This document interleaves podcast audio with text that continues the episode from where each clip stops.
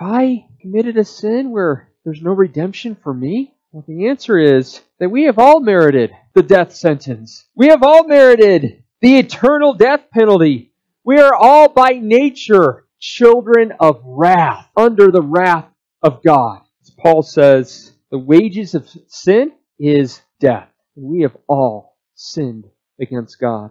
We were under the sentence of death, marked out for God's judgment, marked out for destruction. But God, not but we, but God, being rich in mercy, had someone stand in our place, had somebody marked out for destruction in our place.